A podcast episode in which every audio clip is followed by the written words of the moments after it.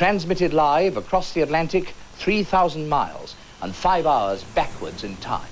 We are now getting your sound clearly, and we are looking forward with great anticipation to seeing your program.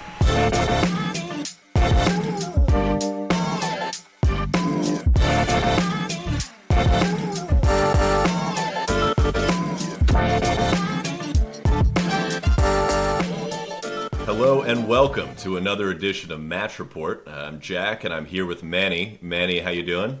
I'm feeling good, man. Feeling good. How's things with you? I'm all right. I uh, I hear that you have a couple live shows coming up with Pass the Meerkat, your other podcast Yeah. gig. Uh, what's the deal with that? Yeah, so our first first show of the tour is tomorrow. That's going to be in Birmingham. Uh, that's about a couple hours away from London. Uh, first time going out of so so our main town is, is is London. All the guys are from London, so branching out to the other cities. It's a little bit scary, but you know we want to see and reach the fans that uh, that, are, that are away from home. So first show is in Birmingham. Then on the 10th of December, we've got our, our headline show in London, O2 Shepherd's Bush. Uh, and then we're going to round it off with a final show in Manchester. That will be on the 16th of December. So yeah, all the prep finally, finally going to go into um, into into reality, into uh, the stage now. There's a lot of rehearsals that goes into it. It's not like a normal podcast show where you know you just go and just watch us chat shit on stage. You know, there's a lot of interactive games. There's guests. There's karaoke. There's dance steps. Like yeah, there's quite a lot we put into it. So yeah, man, looking forward to it. So first one tomorrow. You've got something coming Very up as well, right? Yeah, yeah, I do. We're we're having our second ever uh, football weekend watch party for Sick. Man City Tottenham next weekend, uh, Sunday, Mm-hmm. December third, at GMT Tavern, which is in uh, New York's Greenwich Village in, in Lower Manhattan. So for our listeners that are in the area, I'd encourage you to come by. Uh, it's a six dollar pint uh, before kickoff, which in New York City is is a deal. Oh yeah, not. okay, okay, okay. Maybe not everywhere, but around here, a six dollar pint is a steal. Get yourself a Guinness uh, on Sunday morning. In America, six dollars not is not the real price because you got to add the tip, right? oh yeah, that's true. I mean, you can never get out. There's there's always a catch. There's always a catch, but uh, it will be a lot of fun. So I hope people come out. I got some uh, custom coasters made that I'm very proud of, and you can rest your beer on that if you come through. Oh, sick, Um, sick, sick. But you know, we mentioned Man City. They'll be the Mm-hmm. big game again next week. But of course, they were the, the big game again. The early kickoff on Saturday. Nobody was Mm-hmm. happy about that. Um, but it was it was pretty. You know, as as I predicted in the football weekend uh, on the news, that a pretty high octane match. Yeah. A lot of athleticism on on display. Um, you know, were, were you excited by this one? Did you enjoy this one as a neutral? Yeah, definitely. I actually was expecting a few more goals um, from from both sides. Um, a draw is perfect for us. So you know, drop, both points, both teams drop points. So it was a really good result. Um, but yeah, I, I thought either City would win it, um, or it would be you know maybe a two-two or something like that. Uh, one thing I want to I want to mention about Liverpool is I just think there's such a waste with what they're doing with Mac Allister as their holding midfielder. I think he has so much more to offer them um, as a goal threat, being more more involved in, in the attacking third, and I just think that that's that's something they are they are they're missing. Um, he does a good job, obviously holding mid and keeps the ball well, technically outstanding. But I just think that that end product and the final pass, and he's got a goal in him as well. I just think they need to sort that out to to fix the balance. Um, City should have probably won the game as well. I think they had the better chances in the game. Um, but yeah, no, it was, it was it was a good it was a good good game for neutral and good game for United to see both both teams drop points as well. Yeah, we've talked about keepers under pressure. I mean, I found I've never seen Alisson Alisson Becker put under so much pressure and so be so uncomfortable building out from the back. He made a couple of very uncharacteristic uh, errors, which I guess you can attribute to the city press, which is always formidable. Uh, but yeah, I think you know there's something missing still from their midfield, as we've talked about. Um, but I was impressed with them. I was surprised to be impressed, especially in the second half. Um, I thought that they found a way to to turn Trent Alexander Arnold from a liability, which he was at times in the first half. I mean, you know, the city's wide men were having a field day. You know, Yeah. when they could get one on one out there. Even Joel Matip got a serving of, of Jeremy Doku at one point uh, as a center back. But I thought once they got Trent into midfield more, they got on the ball more, they put their foot on the ball. They they looked to match. They could they could battle City. I, I agree that City probably could have snatched it, but you know Trent, for all the questions we ask about his defending, I think he did okay. Was still beat up a couple times, and but you know we all, we all know that he has the quality going forward to smash that ball home. Very clean strike. His technical level is is not in question. I feel like. Do you think that is probably the best role for him if he is going to play fullback? Is that inverted playing through the middle, or do you think do you still think he can compete at the highest level as an out and out fullback, overlapping? I would fear for him once you get into the, the business end of the Champions League knockout stages, you get to that stage of the season, the Premier League as well, where every game is a cup semifinal. Yeah, I fear for him in those matchups. I fear for them if they go up against Bayern Munich. Um, I don't know that they can get away with it again against City, although they'll they'll have them at Anfield next time. Yeah. Um, I would like to think Arsenal's wide men uh, have what it takes to to go after them as well. I, I worry about that, and I, I worry if you know Andy Robertson takes his time coming back. You know, is Costa Tsimikas the same quality on the on the other flank as well? Um, I do think that's a liability. I, I thought that their center backs looked better than I've seen them. I think Van Dijk, Virgil Van Dijk, looked up to it this time. Um, but yeah, I, th- I think he's at his. I think Trent Alexander Arnold is at his best getting into that midfield area. But you know, as you say, they already have a a, a ball progressor in that area. They already have um, Alexis Mac Allister. Uh, they just, I think they need they need a Declan Rice in there. Yeah. They they need a Rodri in there. That's what they're missing. Um, I expect them to finish third because of that. But I thought it was an entertaining match, and of course, you know, Haaland's always going to take the headlines. I do want to give Bernardo Silva his flowers before we get to Haaland because I thought, you know, he was asked to, to drop in there a little bit um, and play a little deeper, and he looked up to it physically and also was running the game, especially in the first half um, from a possession standpoint. Uh, but he did, you know, inevitably it, it falls to, to Haaland. And the stat is that Erling Haaland scored his 50th goal in 48 appearances. Next up is Andy Cole, and it took him 65 appearances, hmm. which is, by the way, Andy Cole has an incredible goal scoring record in yeah, he's the league. very underrated, Andy Cole, especially in the. But the rest League of the, the rest of this is Alan Shearer, Ruud van Nistelrooy on hmm. 68, Fernando Torres and Mo Salah on 72. Uh, and then, but there are people that are not even on that list. You know, Thierry Henry, uh, Wayne Rooney, Sergio Aguero, Didier Drogba, Cristiano Ronaldo. None of these players are even on the list, and Erling Haaland is top of the list. I mean, what do you make of this phenomenon? that's exactly the perfect word for him. He's, he's a phenomenon. He he just doesn't. He he defies logic really, and he's still so young. That's the scariest part.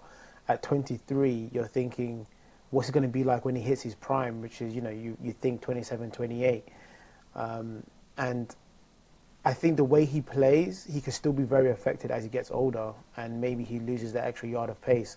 He still has great physique to hold up the ball.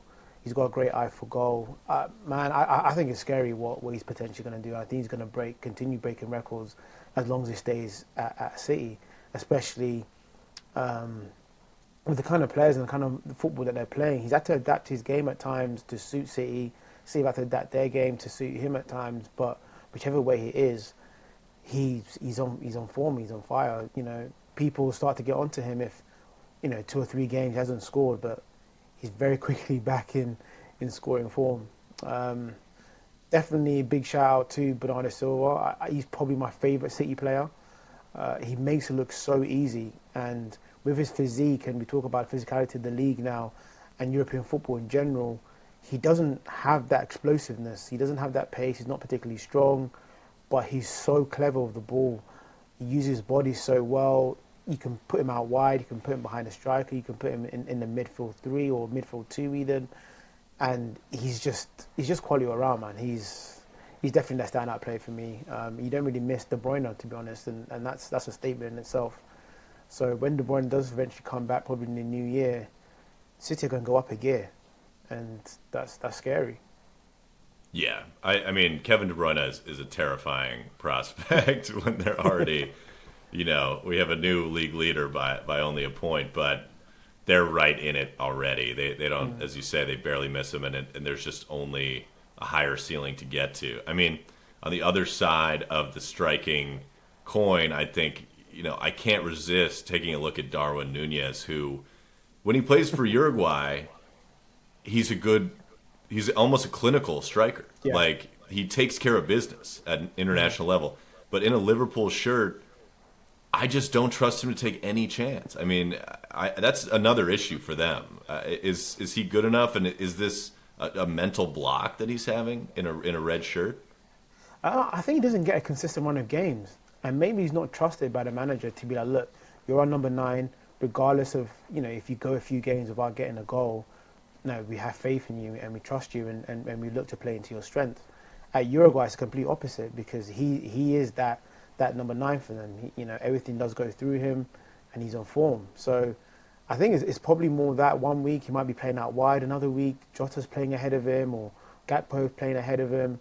It's, it's not ideal for any player. Um, and again, he's also a young player as well that, that does need that consistent run of games because there is ability there definitely. But you know, playing playing as a number nine for for Liverpool with all the legends that are behind him, it, it's not easy, and that could be a factor, um, a factor that goes in goes into his performances.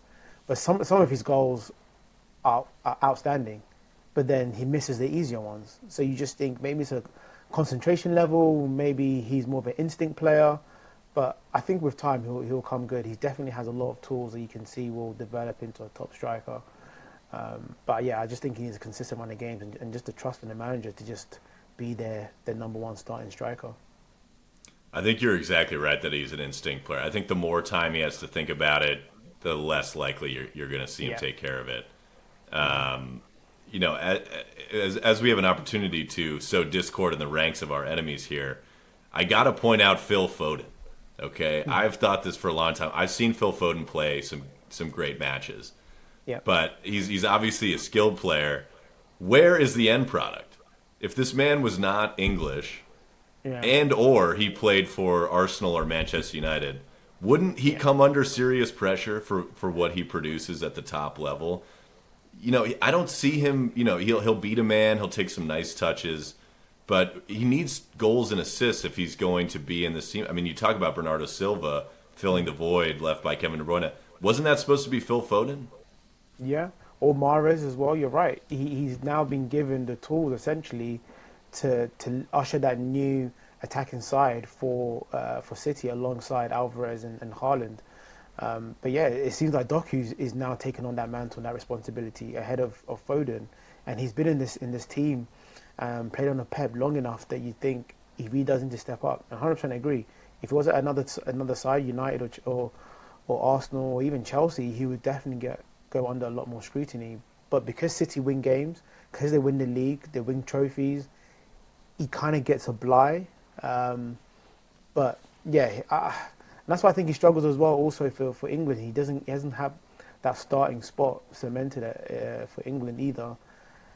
And I guess another thing is, what's his best position? Is he an attacking midfielder? Is he a box-to-box midfielder? Is he is he a wide player?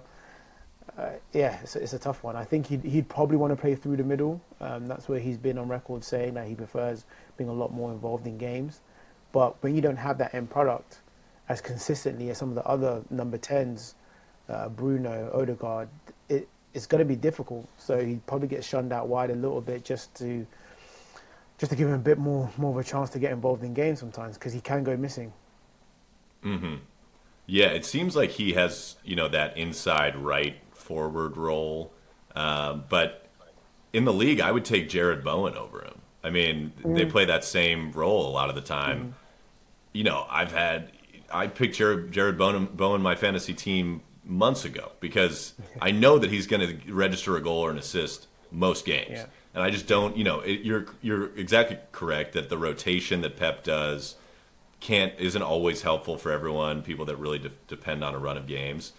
but that's what you're asked of in this City team. I, I do think that there's a bit of a double standard when it comes to him because I, I do think that people also identify the talent. I mean, he's obviously very talented, Yeah. but um, you know, on that subject of the young the young English kids, uh, this uh, Newcastle Chelsea match, which also took place on Saturday, uh, was a showcase for Cole Palmer. I thought, um, Yeah. who is is maybe a rival for Foden in that England setup. He left Man City to go to Chelsea. I know I didn't really see what the fuss was about, but here I, you know, after you uh, last week or the week before uh, was singing his praises as a build-up player in addition to just a guy who who dispatches penalties. I, I had a look and you know he was playing more centrally here. He was dropping in to receive on the half turn, break the lines with a pass, get them going. You know, I thought as bad as it went for Chelsea in the beginning of the match uh, for a lot of the first half, I, I thought they played some decent stuff. Yeah, and it was a even, evenly contested game in the first half. Um, I think it could have gone either way up until I don't know, just lapse of concentration or just poor defending. Chelsea, that's a, that's another side that with changing back four consistently, you're not going to get as a, a solid and consistent um, defending. Uh, on the transitions, they are really poor. On the back foot, they're really poor. And someone who's always been reliable, Thiago Silva, made a couple of mistakes in the game. One led to a goal, and the other when he tried to scoop the ball against Gordon and he just fell on his ass. It's just like, what's going on here? So, um, Cucurella's back in the side after being shunned out for a while. Uh, Lewis Cole wasn't playing, but then he came on the second half. James had a poor game, got sent off. It's just it's calamity, honestly. Like you don't know what side you're going to get with Chelsea, um, and I think it, it was difficult for for some of the more um, attacking players. Um, Sterling did well. Um, I didn't even know he could take free kicks like that, to be honest. So that was that was a nice surprise. Um, Palmer was involved again quite quite a bit in the first half, but yeah, they, they dropped off massively in the second half. Lapse of concentration in the back, um, and some comical defending, just free free headers throughout, and they could have they could have conceded a few more goals than that, to be honest. Yeah, no, I, I think Nicolas Jackson's a huge issue too. I mean, he, he kind of makes Darwin look like Alan Shearer's. Like, you know, when he gets when he gets free, and it sort of reminds me when you play Sunday League, and uh, somebody gets through on goal who does not want to be dribbling at the keeper one on one, and you know it's not going to go well. That's the the feeling I get from Nicolas Jackson. He's plays striker for Chelsea, but you know he gets through, uh, or he's one on one with a defender in the box. He's got to shift the ball to make some space. He doesn't look confident that it's going to happen. He really doesn't at, at any point.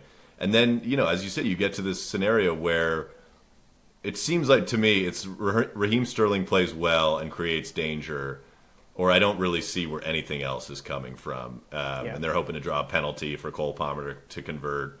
Maybe Sterling does something magical like he did here. But, you know, they did throw away the game. I think that Newcastle also just came into it of their own accord um, in the second half. Uh, you know, I do think that Anthony Gordon should be acknowledged, even though I just personally am not a fan. He does look Uh, like a, bit of a prick, doesn't he? He does look like a bit of a prick. I, it's hard to resist saying so, but the kid can play. He really can. Yeah, yeah. I, um, I thought the move from um, from Everton to, to Newcastle was actually the wrong move at the time.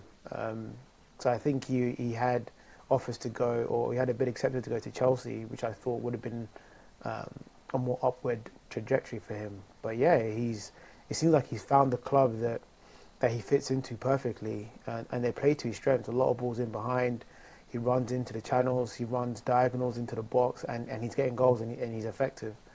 Uh, I think when you mentioned Jackson, I think that just highlights the the poor quality of strikers that are out there in the world. Um, if apart from Haaland, who else in the league would you say is a top top quality striker? Um, when you look across the other teams as well in, in Europe, Real Madrid don't have. When Real Madrid never had like a recognized number nine top forward. You know, um, Inter Milan, Juventus. Um, you look at Barca; they've got an aging Lewandowski now. there's there's not a, many good strikers out there, and, and, and you're seeing it with United's forward. Um, even Arsenal, you could say that Jesus is not clinical enough to potentially win you a league. Uh, Nunez, Jackson. So yeah, I, I think that that is definitely an area problem for football in general. That there's just not that quality of strikers anymore. Yeah, I saw. You know, we might have talked about it last week. You know, Italy hasn't had a striker in years. it, it is a real issue. There's a lot of great wide forwards who can yeah. come inside. I mean, Anthony Anthony Gordon. You know, when he, when he cuts inside on his right foot, you're either looking at a decent strike on goal or one of those in swinging balls that is going to mm-hmm. go in behind the line of defense in front of the keeper where nobody wants it. Um, but I do have to say that as much as Newcastle play the hard man, uh, you know, especially if you go to St. James's Park, you're going to get the, the shit fouled out of you the whole time. But they have their wide players are two of the biggest simulators in the game.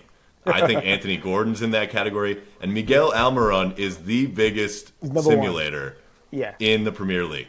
If if he if he got the same treatment that Bukayo Saka gets in terms of getting kicked for real every week, what would happen to this guy? He would mentally collapse. it would be the end of it. and it I works. Mean, that's a hobby horse, but yeah. Sorry, go on. Yeah. and it works. Like you said, at St James's Park, they always get you know the better side of, of refereeing decisions. So yeah, but I, I like Isak. Um, he's a yeah. good technical player as well. He's got a great good finish on him.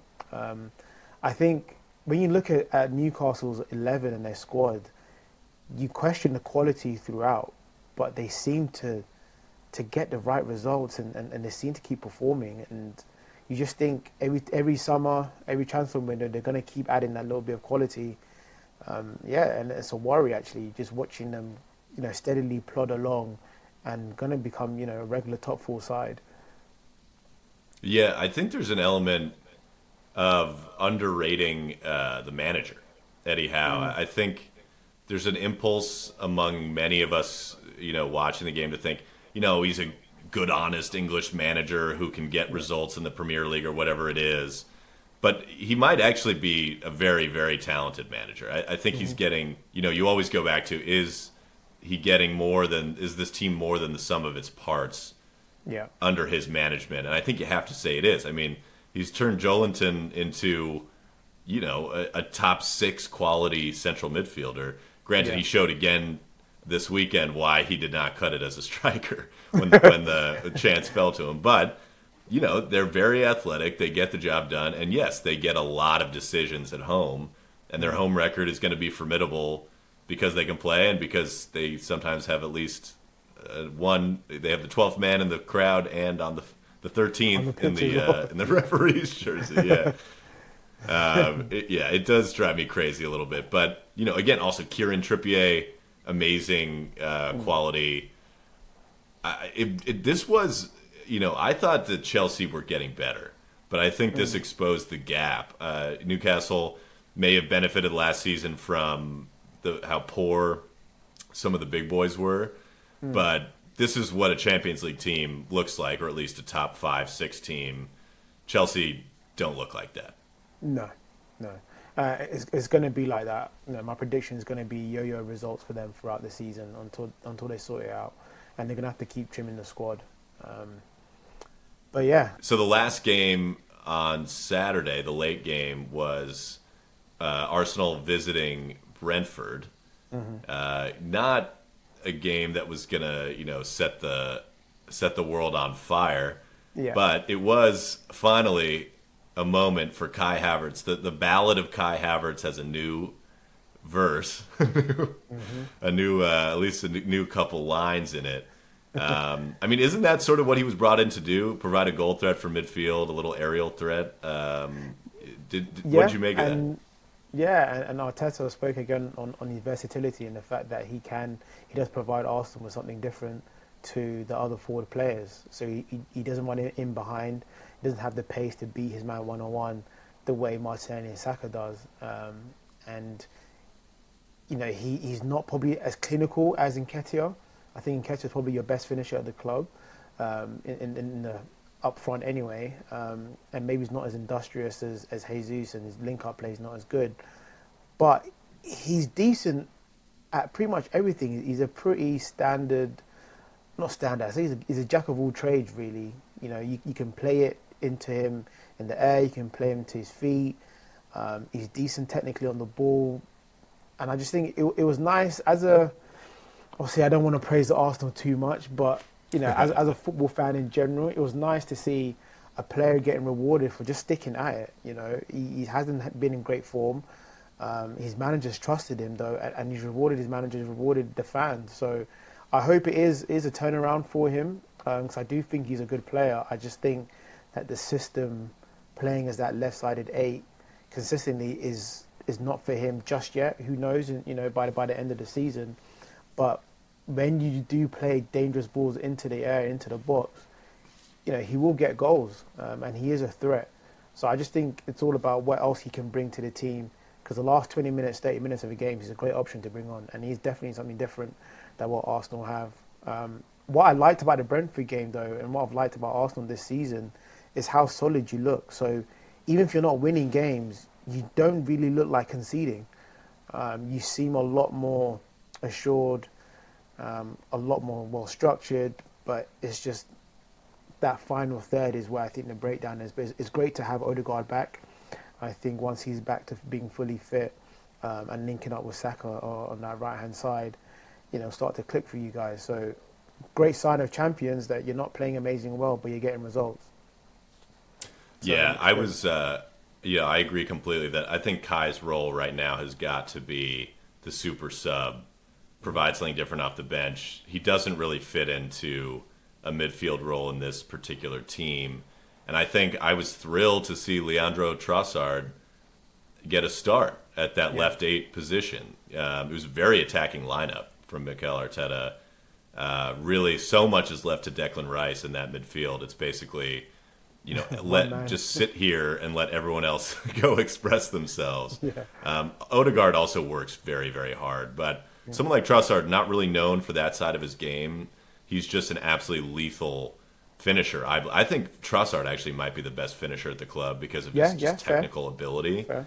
He's probably the, the, best Arsenal technician mm-hmm. striking a ball, you know, maybe since Robin van Persie. I mean, I, I really think so. I think we had better players, Alexis Sanchez, but like I don't I don't see anybody striking a ball like this. And I do, you know, I do have to bring up his goal that was ruled offside. Offside. Yeah. I'm not saying that it was offside. It wasn't offside. Mm-hmm. What I would like to point out is that the camera that they pointed at the incident to decide whether it was offside is not even with the ball. yeah. And this is the exact same thing we heard when and I accepted this when the ball went out of play at Newcastle. Yes, Newcastle, yeah. And they said because of the perspective of the camera, you can't see whether it's out of bounds. And I was like, that's fine. That makes sense. It was a foul the, in the goal mouth. That's why it should have been thrown out. But this was the same thing where it's a perspective thing. Mm. And I said this on Twitter. I re- very rarely tweet these days, but I tweeted this out, and some guy goes, "They calibrate the cameras before the game, so it's not an open question. I'm like, what do you? Who do? Who calibrates it? The same people that admit every other week that they completely that botched a call. Yeah, to, to give a result to a team that they didn't de- deserve it. That just drives me crazy. Why are we having these same fools that always make mistakes drawing these little lines? If it takes you four and a half minutes to draw the lines on the offsides, I'm not taking that as definitive. I'm thinking this is some guy in Stockley Park just doing his best, getting the crayons out. And all I want, all I'm d- demanding is an offside contraption, whether it's a video or just a sensor that moves with the ball down the sideline at all times. That's his only job. And so then you could get an instant offside decision every time. So then we cut out 30 or 40% of these VAR reviews that take five minutes and you would yeah. actually have faith that it was real, that it was correct.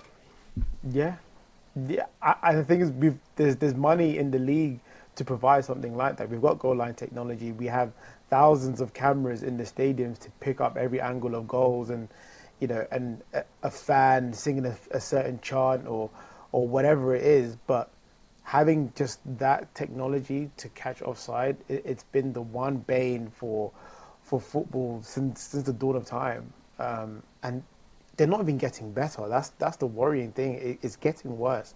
It's getting more comical, um, and relying on someone like you said, drawing is. is so if you're if you're not a good enough artist, then then what happens? Like, where are we going to start Yeah, drawing exactly. the line to to actually trying to get this right? I I just think scrap it, man. The the eye of the of the of the linesman. It's you don't talk about it as much. It's not every weekend that you're talking about an offside or a handball or, or whatever decision when it was just left to the linesman and the referee. But but with VAR, it's, it's almost pretty much every weekend, and it's getting tiresome. Yeah, if it was just a human being doing it on the sideline in a split 2nd Mm-hmm. it's very frustrating. But you just it's easier to accept because Yeah. you're like he that's the call that he made at the moment. But if we're going to spend five minutes doing this and you still get it wrong and you break up the flow of the game, you change the momentum of the game. I mean, look at uh, this. My friend was at this match. He's he's a New Yorker like me, lives in New York, but he was over there, and I and I said, "What's the VAR experience?" And this is not new. People have talked about this before, but I said, "What was the VAR experience like on that call for the for the Trossard goal that was ruled off?" And he goes, "It couldn't be worse. Both teams line up to restart, and all of a sudden the VAR screen pops up." And then they just stand there, and no one in the stadium knows anything that's going on. There's nothing on the screen. There's some guy a thousand miles away doing the lines. Took them a while to even draw the lines, at least on the American feed. Um, it just drives me crazy. But now that I've gone to bat as a homer for Arsenal, uh, I can rest easy because we still won the game, despite despite the goalkeeper uh, Aaron Ramsdale, who played only because David Raya was essentially cup tied. He was loan tied because he's still technically a Brentford player, so he could not play in this match. So Mikel Arteta, who uh, created this situation when he brought in David Raya, which I don't think was ridiculous. He thinks he's a better keeper, but at the time he says, "I'm going to rotate my keepers like any other position. I might even sub them out during the game." Then Aaron Ramsdale hasn't played a minute except in the Capital One Cup or whatever the hell it's called now, Carabao. Uh, in the Carabao Cup, he's totally cold coming to this match that Mikel Arteta, the manager, knew he was going to play for the for the entire season. He's known he's going to play this match unless he was injured, Yep. and so he goes in cold. He's doing insanity. He's doing absolute insanity on the ball. I don't know if he's trying to do too much to prove that he is Zidane in possession. He's trying to throw the ball. He st- he loops it over the guy off the ground in front of him. I had a heart attack on my couch. What do you make of this situation as a, a you know a non-Arsenal uh, person? I, I, I honestly just think um, similar to the Kai Havertz situation, trying to make him to left-sided uh, number eight. I just feel like Arteta just creating problems unnecessarily. Like there was no need, and like you said, if you do believe that Ray is a better goalkeeper, bring him in and make him your number one, and explain to to to, to Ramsdale that look, you're gonna have to step up if you want to reclaim that number one spot. Competition is needed uh, top side, but the whole flip flopping, it, it's just it looks it looks awful. Um, and I don't know when when Ramsdale's coming out in interviews and saying that he struggles to concentrate for 90 minutes at a game and he has to look at the crowd and, and interact with the crowd and then switch back on in the game. It looked like that, you know, against Brentford that he just wasn't there. Or it is a case of just I, I need to do something. I need to, I don't know, do a step over or, or do something outrageous just so I get another chance the following week. Um, and, and that's not what you want, especially in such a pressured and critical position as a goalkeeper. You just want them to be level headed and shy away from any incidences as much as possible. Whereas Ramsdale just seems like it's the opposite. He's in So, such yeah, a so- tough position. Yeah, go Yeah. on. Sorry. No, no, no, it's a tough position. You're right. Yeah, he's in such, such a tough position because he was basically removed from the team because he was hoofing it too much. That's my mm-hmm. read on it. Anyway. I mean, I think David Raya statistically is a better shot stopper, slightly slightly better coming out for crosses and long balls, and, you know, controlling mm-hmm. his area. But I think really he was he was taken out of the team, Ramsdale, because they didn't trust his ability on the ball, especially towards the end of last season. So mm-hmm. now he has, he comes back into this team totally cold, knowing that he has to do his best David Raya impression. It's just never going to end well. I, I just think it's poor management from a Yeah, manager who, otherwise, I really have very little that I can complain about. You know, I think he's doing a fantastic job otherwise. But as you say, it's it's self inflicted. I mean, the only other thing I would say before we leave my beloved Arsenal behind is that they need to do some three point shooting practice. Basically, I think the key for because they're up against such low blocks. We Yeah. saw this a, a bit last season when Thomas Partey lashed in a couple from 25 yards. You have to be a threat from the equivalent of the three point line uh, in football if they're going to sit that deep in like you know have basically 10 men in and around their own box. You got to be a threat from there so that they have to come out and, and you have to keep them honest that way. Um, but we'll see. I, I think Trossard is, should remain in the team for that alone. I think he can score from from 25 Yeah. Quite easily You know, but do you know who, who Trossard actually reminds me of, of a similar Arsenal player is Carzola. I think he has Yeah, that yeah, same, Cazorla, same yeah, yeah. ability. Yeah, Um, can play out wide, can play through the middle. Um, great striking ability, comfortable both feet, can go either way as well. Um, I think, yeah, I think he's quite a similar player to Carzola. and You saw how important he was uh, for Arsenal. That's a great shout. Yeah, very good in tight spaces, fully two footed. Yeah, I like that. I mean, speaking of teams that, you know, have no trouble scoring goals, uh, we end Saturday and go to Sunday with Tottenham Aston Villa, which was the, the, the early one there. Um, I got to admit off the top, I said uh, in on the, the newsletter, you know, I do some fantasy picks on the in the football weekend newsletter. I said uh, sell all your Spurs players. I probably should have waited till after the Villa game because Villa give up a lot of chances.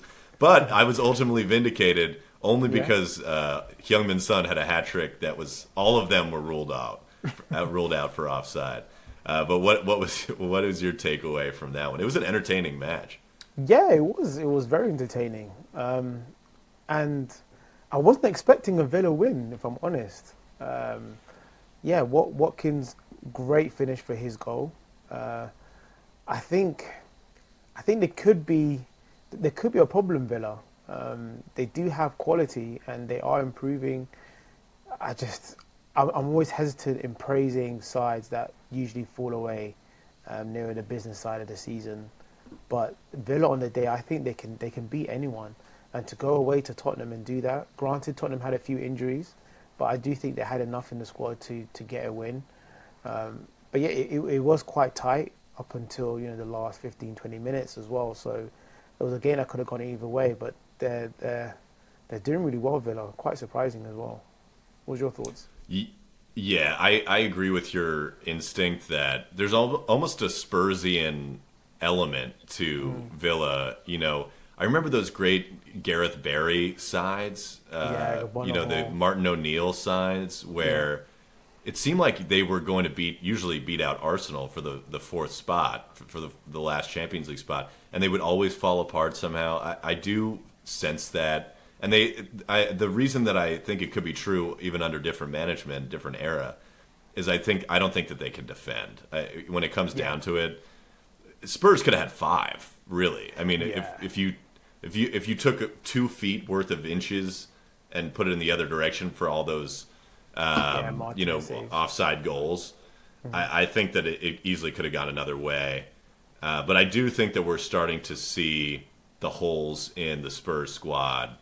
It was well known that they didn't have a deep squad before, but it's it's not. They didn't have a center back out there, and then they were Yeah. exposed on the on a set piece.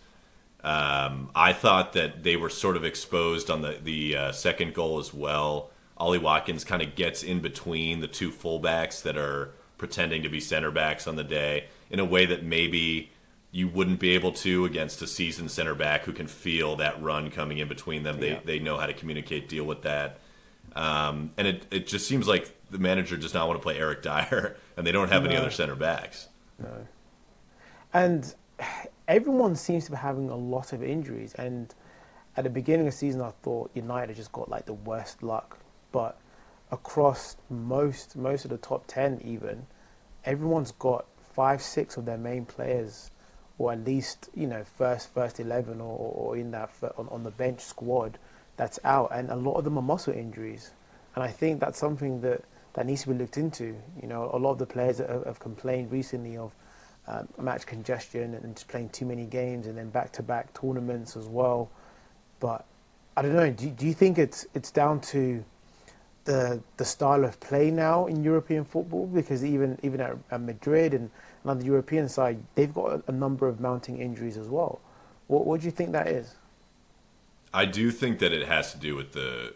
There's basically been a nonstop schedule of football for what two and a half years or something. I mean, Yeah. there's really been no break. Even the break, they're you know maybe they get a month off and then they're back on the preseason tour going to East Asia or Los Angeles. Um, it, it's it's crazy to me. And then you factor in the internationals. You look at uh, Arsenal had three th- three Gabriels who started against Argentina in midweek. Then they fly back from uh, Rio de Janeiro to London. Then they're back in going to Brentford. Luckily, it wasn't too far a distance to travel on the other side. But this is demanding. I mean, it's very demanding of these players. And I saw an ACL 11. I, I put this in the newsletter on Friday. But there, there are 11 players out with an ACL tear across Europe right now who would be a formidable Champions League Yeah. side. And I think it's a tragedy. You know, it's sad. Yeah, yeah. I think I mean I, I don't know what the solution is, but it's almost as if the players kind of just need like a three month proper break all round um, because it's just it's just going to keep getting worse and worse, and and with the over reliance on playing high pressing intensive football as well, that seems to be the norm now. Um, I think that the injuries are going to continue and it's going to get keep getting worse. Yeah, I, I do worry about it. I, I think if I was the czar of football, if I was the, the king of all kings, Mm-hmm. um, I would just get rid of the Nations League. That would be the first thing Yeah, that I would do. yeah. That, that's Get rid of that shit. for sure. yeah, nobody wants that. Nobody's tuning into that, and now they've had to make it relevant by adding this convoluted uh, qualification process for Euro 2024. So now you know Sweden can get in that way or whatever it is. You know, I think in the scheme of things, Ale- Alex- Alexander Isak probably really wants to play at Euro 2024 with Sweden. But would he say it's worth it to play all these Nations League matches in September? Exactly. you know, come. It's crazy to me. Uh, but one Tottenham player who's not injured and whose hamstrings look decent are uh, Brennan Johnson. Did you know that Yeah. this kid had that kind of pace? That was crazy. No. And he's just taken. Because when you look at young players, I think it's it's one thing how they perform, but it's also another thing their temperament. Um, and he seems to he's been playing at, at this level for for ages. Um, he's actually one of their main goal threats, and, and he's always threatening. Um, and yeah, the pace is there, but he's also picking out the right passes. Um, he seems his all-round play is great. He works hard defensively as well. Again, a very modern player in terms of athleticism. But yeah, man, I, I like I like the look of him, man. Definitely. England have a formidable squad these days. There's so many players that could be in there at all times. Um, and I guess speaking of which, we should move on to to titans of the English game that have been laid low in recent years, along with my club Arsenal. We'll say that, but Everton and Manchester United went at it uh, on Sunday, and you, as a Manchester United fan, must have been thrilled at how this game began. I was so shocked. I was going into this game expecting a banana peel. I was expecting a really poor performance. You know, going away in the late kickoff against, um, or no, the last kickoff against an Everton side that's just been off the back of, you know, quite quite a harsh decision. I thought they would rally against us and, and come out like fighting lions and we, we kind of coasted the game. We dominated in possession. Um, we were solid at the back. Um, they had a couple chances, but you know they they, they were at home. On Onana pulled out a couple saves, but man, the youngsters they really really really stood out for us. So so two players I want to mention. Um, number one being Mainoo, uh, making his, his Premier League debut, and he was our best midfielder. He was probably the best player on the pitch on the day. He was calm in possession. He was comfortable receiving off, off the defenders, off the, off the goalkeeper. Um, used his body really well. He's not the biggest of, of, of players, but he has that, that great burst of speed where he just gets in front of his of his marker and then can release the ball. Um, he doesn't panic, and you're just thinking and looking around and you're thinking, you know, you're, you're teaching some of our more senior players how how to be a Man United midfielder. Um, and then Garnacho, man, bloody hell. I think the celebration and the goal was, was perfect. I can't think of a better bicycle kick. It's definitely on par with Rooney's, and I like to say that it's probably better than Rooney's against City because he hit it so cleanly. Um, a little bit further out as well. I, man, hats off to him. I didn't, I didn't think he had in his locker. I was completely shocked. Yeah, I was going to ask if you uh, compared it favorably to to Rooney's. I, the only other two that come to mind are the I don't know if this counts, but Zlatan Ibrahimovic against England from 40 yards. Is that a bicycle yeah. kick? Yeah, it's something. That that's up there. acrobatic and then, yeah, and this came up a few weeks ago. I guess that I was previewing the the Roma match, or no, the maybe the Milan derby. Mm. Um, but Philippe, uh, Philippe Mexes, that uh, French defender for oh, um, yes. for Milan back in the yeah. day and Roma as well. He had a phenomenal Champions League bicycle kick as well. Mm-hmm. But I this was right up there. I mean, the extension that he got, it did. You could see that he made up his mind early. Uh, he saw yeah. that it was it was behind him, and he's it was probably the fourth minute or something, and he, and he just says, "I'm gonna I'm gonna try my best at this." And it's not just that he made clean contact. He sort of looped it over uh, Martinez in goal, and it, it's mm-hmm. top right corner. I mean, unbelievable strike. Yeah, and I think goals like that, you just makes you think like, what made you think you could do that? Like to have the audacity to, to just try that is that that, that speaks volume on, on a player's mentality. I think uh, Ronaldo's free kick against. Um, uh, for Real against Juve, I think was was yeah. quite similar as well. Um, yeah. But that's that's goal of the season for me so far and I can't imagine a better goal than that. Um, but yeah, no, f- yeah. fantastic, man. Rash- Rashford got a goal as well, which was definitely needed for his confidence. He had another poor game though. Um, he just things aren't going right for him. You know, when he's taking people on, his decision making is poor. His end product is poor. So you know, just that ball across the box to, to go and find Bruno for, for one of the, like one of the chances. It's not clearing the first man. I, I don't know what it is. I mean, the penalty hopefully helps, but his his form is is really really shocking. And, and again, it shows the lack of depth in United, where normally if a player is playing as badly as him, you take him out for a couple of games, give him a rest, let him reset. But we don't have anyone else. You know, Sancho, we don't know what's happening there. Pellistri's young, he came on, did did a little. Um, Antony, the, the the least we talk about him, the better. So there's, there's just there's not much out there for United, and, and we're having to just carry players that are not on form, which is not ideal. No, I think it's true. I you point out the two young kids. I think very justifiably. I, I see a lot of jaded-looking older players in the United mm. squad. You know, apart from you know Bruno sometimes looks it, but he's also sort of the only quality that that you guys sometimes have. Luke Shaw still, I think, is a player, but apart from that, it reminds me of Arsenal a few years ago when Bukayo Saka and Emil Smith Rowe yeah. came into the squad, and it was young guys who had something to prove. They were not jaded from years of being a professional and maybe enjoying this year of being a professional the least of all their years, which is the sense I get from a lot of United uh, players.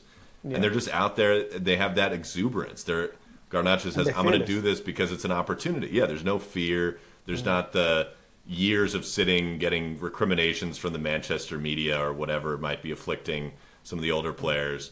And I agree with you about uh, Kobbie Mainoo. I mean, he looked the real deal, and yeah. the composure is the difference. He he was showing, you know, Amrabat uh, or whoever else has been in there. I mean, Amrabat can't get a game, but yeah, um, he's showing all those deeper lying midfielders how to run the game uh, as a deep playmaker and, and somebody who not only keeps it ticking over, but is going to break the lines with the pass, which I, I don't think that you guys have had in a while.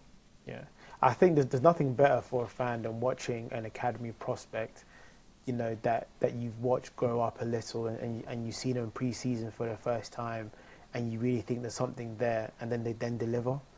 Um, and, and United got a rich history of bringing through quality young players and, and he's definitely the next one. So to have him and, Gar- and Garnacho, in the side. Um, yeah, man, testament to, to the history and, and and the development of, of, players that we have. But for me, he, he's got to start every game. he's got to start every game. Yeah, no, I think that's true.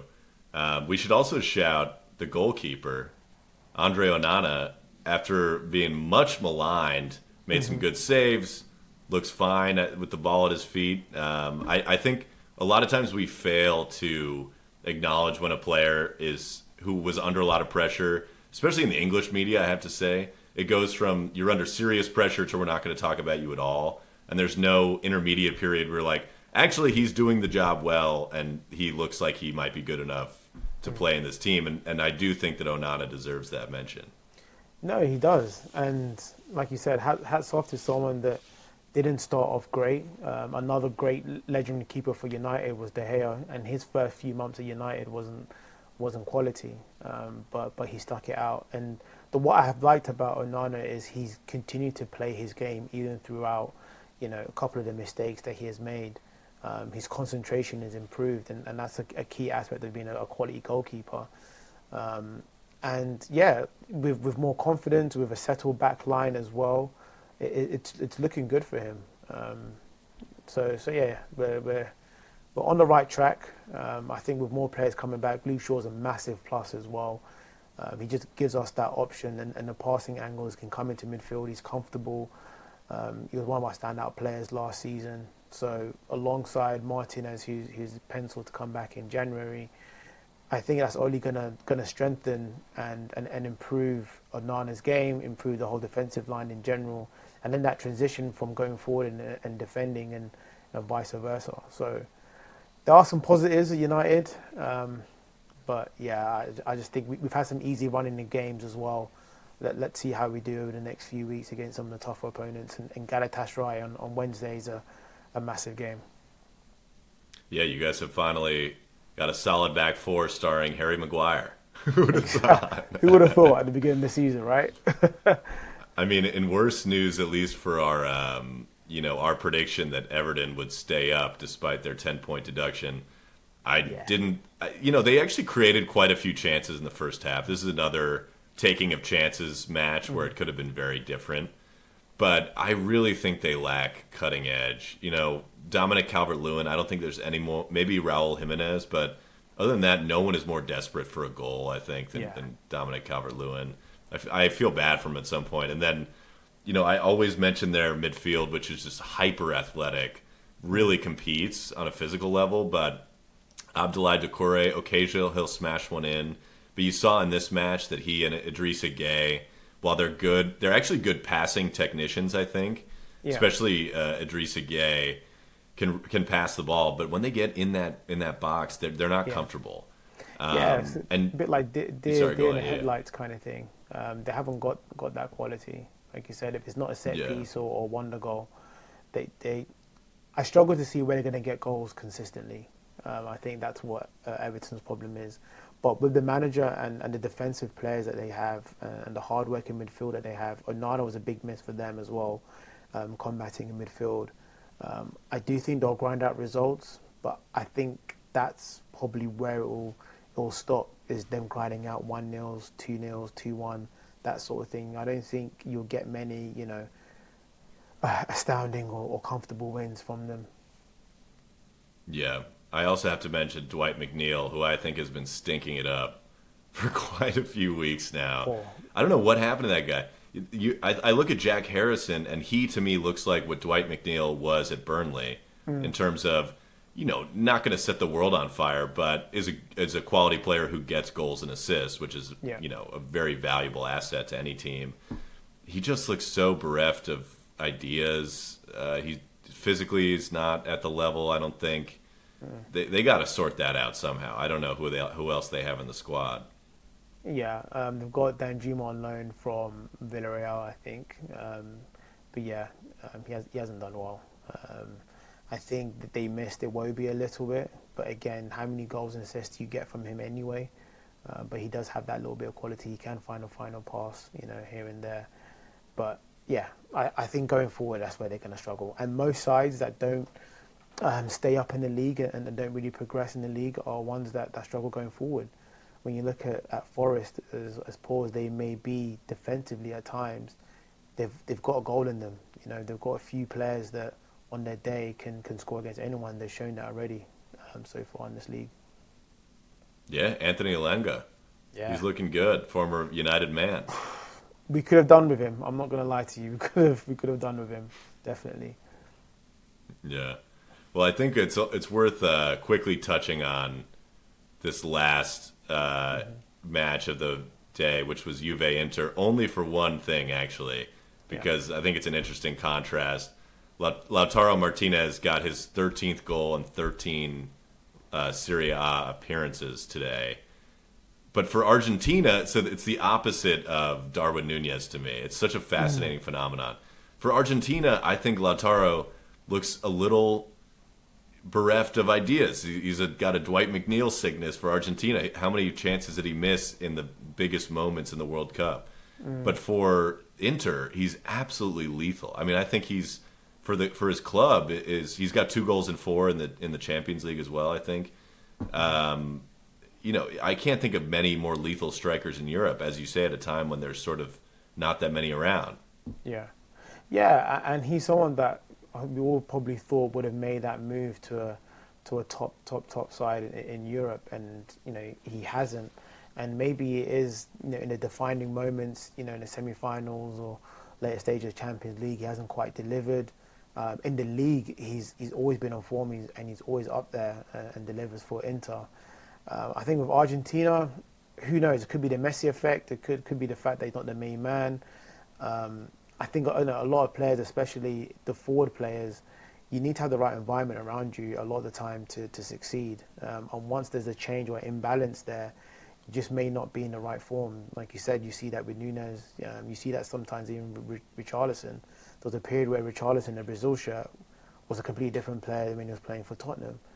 Um, so yeah, I, I, think I think there's definitely a player that, that was on the cusp of becoming world class. Um, and he's just very, very well suited for, for Inter. And it just may be that playing in that system, playing, you know, with the players that he's used to around him, he can thrive. But anything outside of that, he's not quite the same. And, and it's a shame because I, I, do think he could have he could have gone on potentially to being, you know, one of the top five strikers in the world. For sure. Well, it was a pretty uh, phenomenal weekend actually for the the matches that were on display. We'll we'll have to see how next week shakes out we also each have plenty to do in the meantime. I'm actually going down to Miami uh, yeah. to link up with the uh, CBS Champions League show with uh, mm-hmm. Micah Richards, Jamie Carragher, Thierry Henry, and, and Kate Abdo. Um, I'm doing a little story on them. Uh, so, we, and you got two shows between now and, and our next uh, podcast? Yeah, yeah, I do. So, hopefully, uh, goes down well. Hoping for loads of content. Um, still got some uh, quite a few tickets uh, for sale. So yeah, it's, it's, just about making a mark now. And our overall goal is to we want to start doing these live shows a lot more regularly. Um, become you know like a monthly thing, um, similar to like a Wilder now, you know, where we start having guests and, and different celebrities come on, come on and, and participate and just make it like a staple piece within like the London culture kind of thing. So yeah, big couple of weeks for us coming up. So should be good, and then plenty more football. Very cool. Well, I, I hope everybody listening, if you're in the area, get out to the next Pass the Meerkat show. If you're in New York, come out to watch uh, Tottenham and Man City next week, and uh, we'll be back at the same time next week, Manny and I, to, to talk it out. Uh, cool. But uh, enjoy yourself until then. All right, man. Take care, bro. Have a great week. Later.